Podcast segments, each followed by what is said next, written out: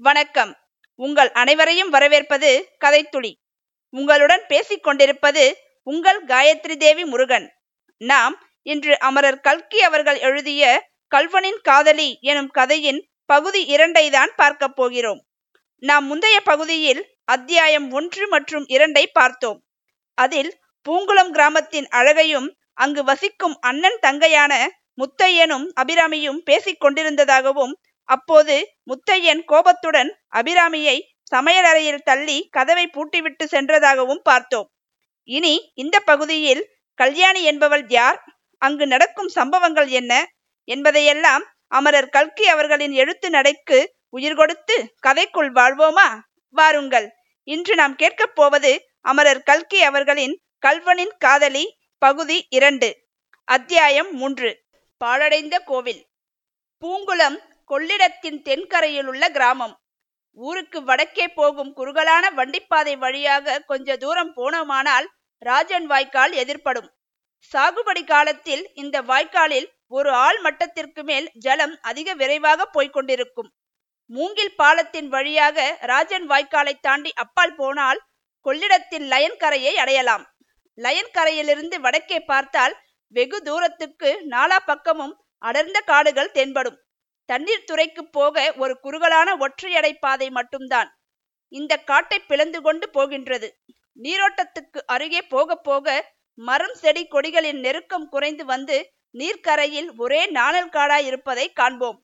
அந்த பிரதேசத்தில் லயன் கரைக்கும் நதியில் நீரோடும் இடத்துக்கும் வெகு தூரம் இருக்கிறது. சில இடங்களில் இரண்டு பர்லாங்கு தூரம் கூட இருக்கும். கிழக்கேயும் மேற்கேயும் பல மைல் தூரத்துக்கு அடர்த்தியான காடுதான்.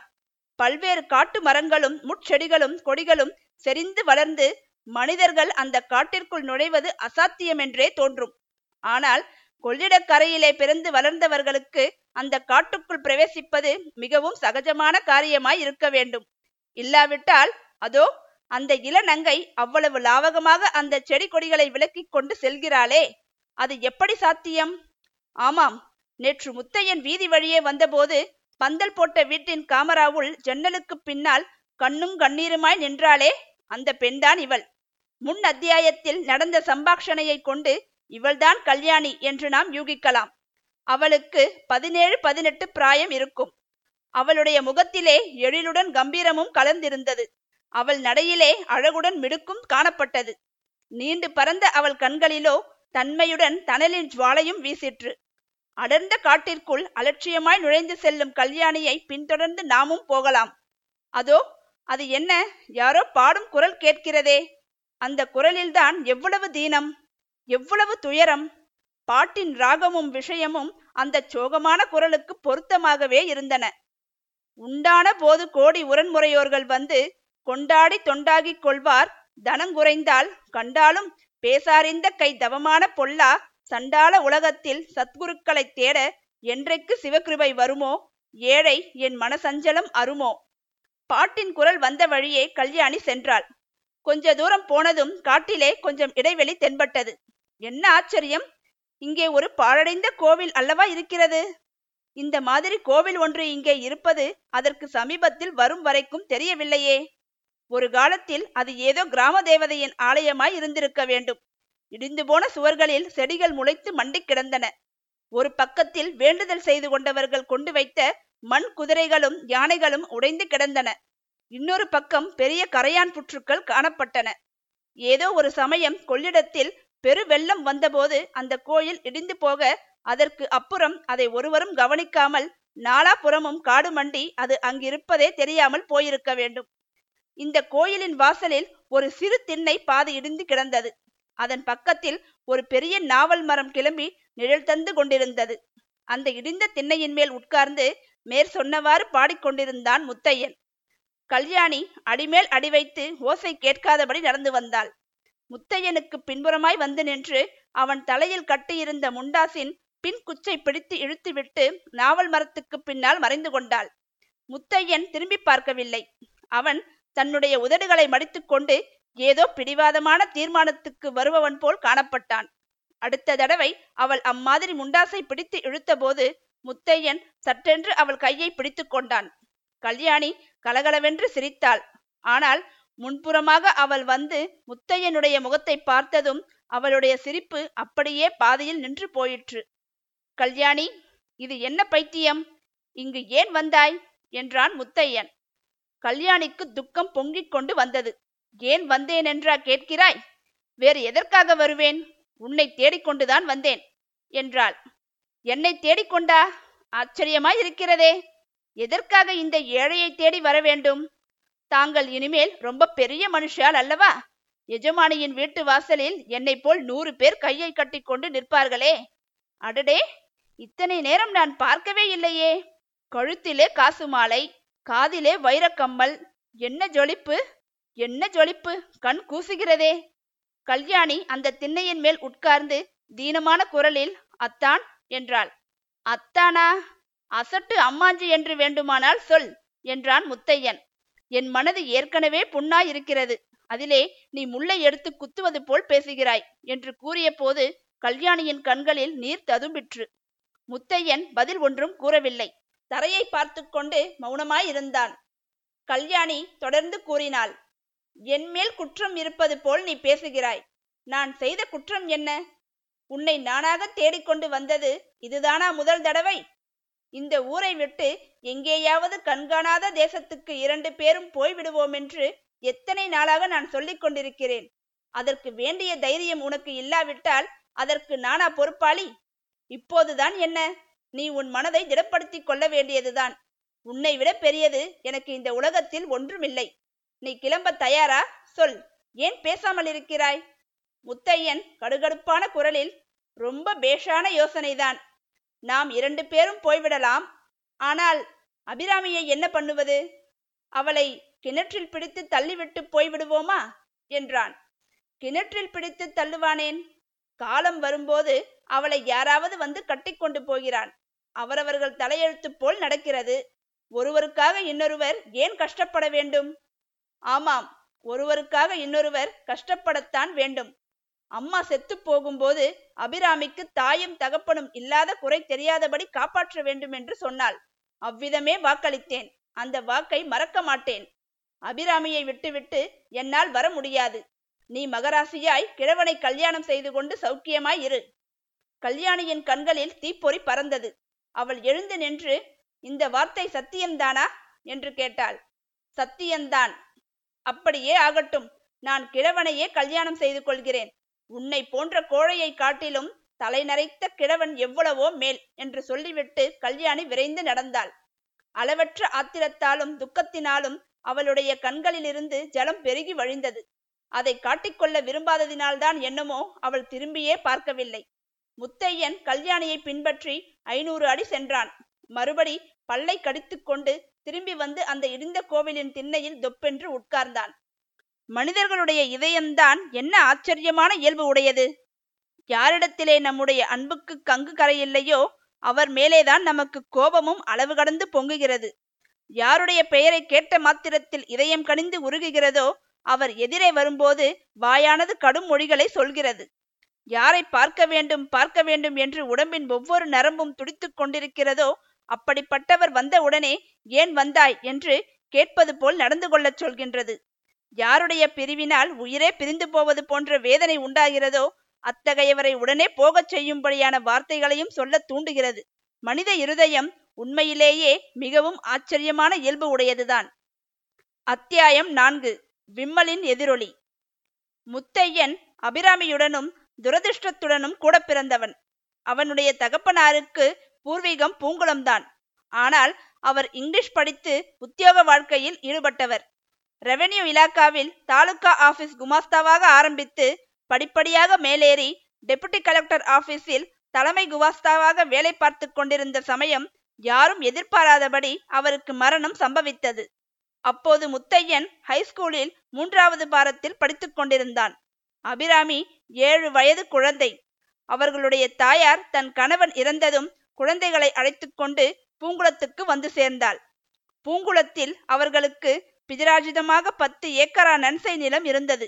ஆகையால் இந்த சின்ன குடும்பம் சாப்பாட்டுக்கும் துணிக்கும் கஷ்டப்படாமல் சௌக்கியமாக வாழ்க்கை நடத்தி இருக்கலாம் ஆனால் முத்தையனுடன் கூட பிறந்த துரதிர்ஷ்டம் இங்கேயும் அவர்களை விடவில்லை. அவர்கள் ஊருக்கு வந்த மறு வருஷம் கொள்ளிடத்தில் பெருவெள்ளம் வந்து உடைப்பு எடுத்தது. அந்த உடைப்பினால் பூங்குளத்தின் சுற்று வட்டத்தில் பலருடைய நிலங்களில் வண்டல் தங்கி அவை மிகவும் செழிப்பாகி விட்டன வேறு சிலருடைய நிலங்களில் மணலடித்து அவை சாகுபடிக்கு லாயக்கற்று போயின. முத்தையனுடைய நிலங்களுக்கு பின் சொன்ன கதிதான் நேர்ந்தது.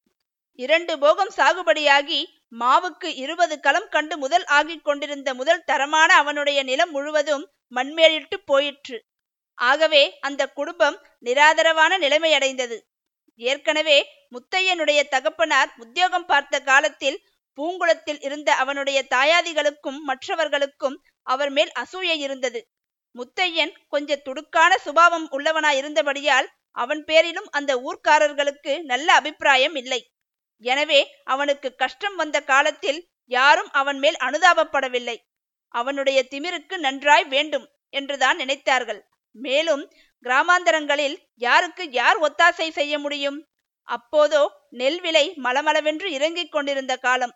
ஆகவே அவரவர்கள் காலட்சேபம் நடத்துவதே கஷ்டமாயிருந்தபோது மற்றவர்களுக்கு எப்படி உதவி செய்வது? சுமார் இரண்டு வருஷ காலம் மணலடித்த பூமியை கட்டிக்கொண்டு மாரடித்தான் முத்தையன். அது ஒன்றும் பிரயோசனப்படாமல் போகவே மறுபடியும் பள்ளிக்கூடத்தில் சேர்ந்து படித்து பாஸ் பண்ணி உத்தியோகம் பார்க்க வேண்டுமென்ற ஆசை அவனுக்கு உண்டாயிற்று. அவனுடைய தாயார் வைத்திருந்த இரண்டொரு நகைகளுக்கு இதனால் சனியன் பிடித்தது. அவற்றை விற்று வந்த பணத்தை எடுத்துக்கொண்டு போய் ஹைஸ்கூலில் பழையபடி மூன்றாவது பாரத்தில் சேர்ந்தான். வருஷ கடைசியில் அவனுக்கு பரீட்சை தேரவில்லை. இதில் வியப்பும் கிடையாது. வாழ்க்கையில் அடிபட்டு முதிர்ச்சியடைந்த அவனுடைய மனது கேவலம் பள்ளிக்கூடத்து பாடங்களில் கவனம் செலுத்த மறுத்துவிட்டது.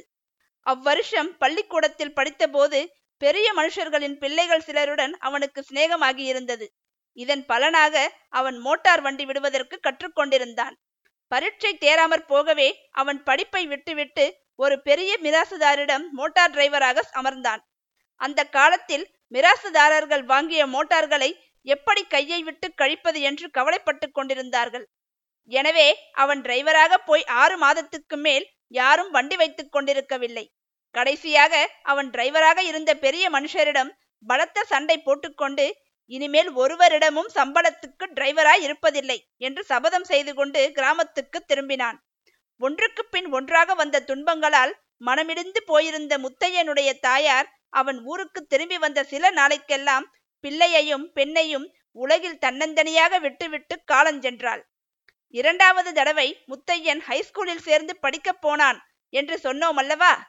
அதற்கு அவனுக்கு தூண்டுகோலாயிருந்த மற்றொரு காரணமும் உண்டு. அந்த காரணம் கல்யாணிதான்.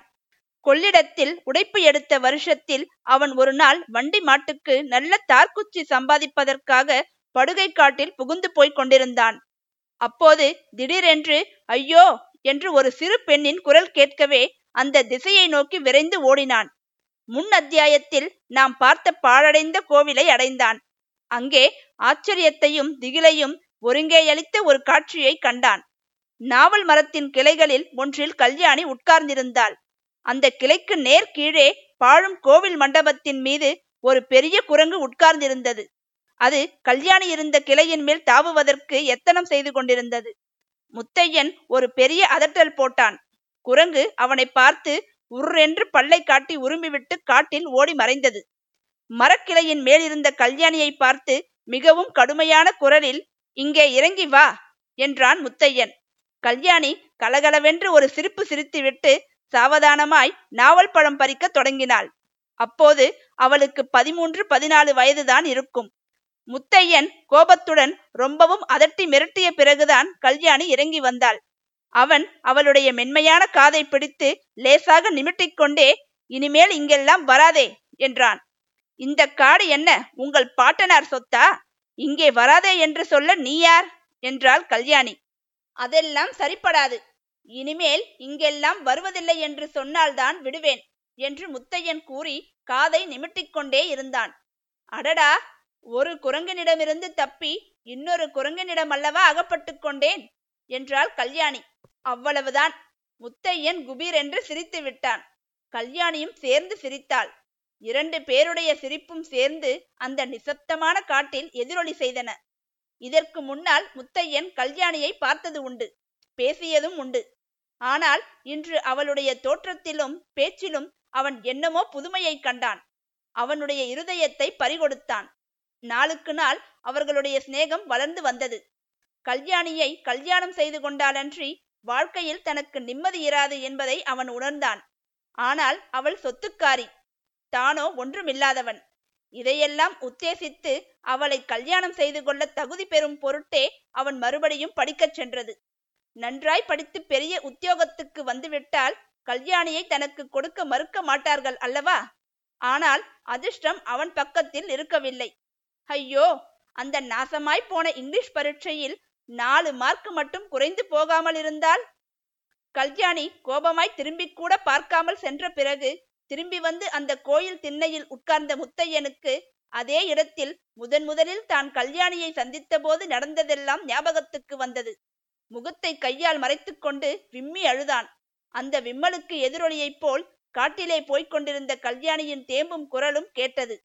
இவ்வளவு அன்பு கொண்ட இருவருக்குள் என்ன நடந்திருக்கும்? இனி நடக்கப் போவதுதான் என்ன? என்பதையெல்லாம் நீங்கள் தெரிந்து கொள்ள வேண்டுமென்றால் இந்த கதையை தொடர்ந்து கேட்க வேண்டும். நாம் கூடிய விரைவில் பகுதி மூன்றில் சந்திக்கலாம்.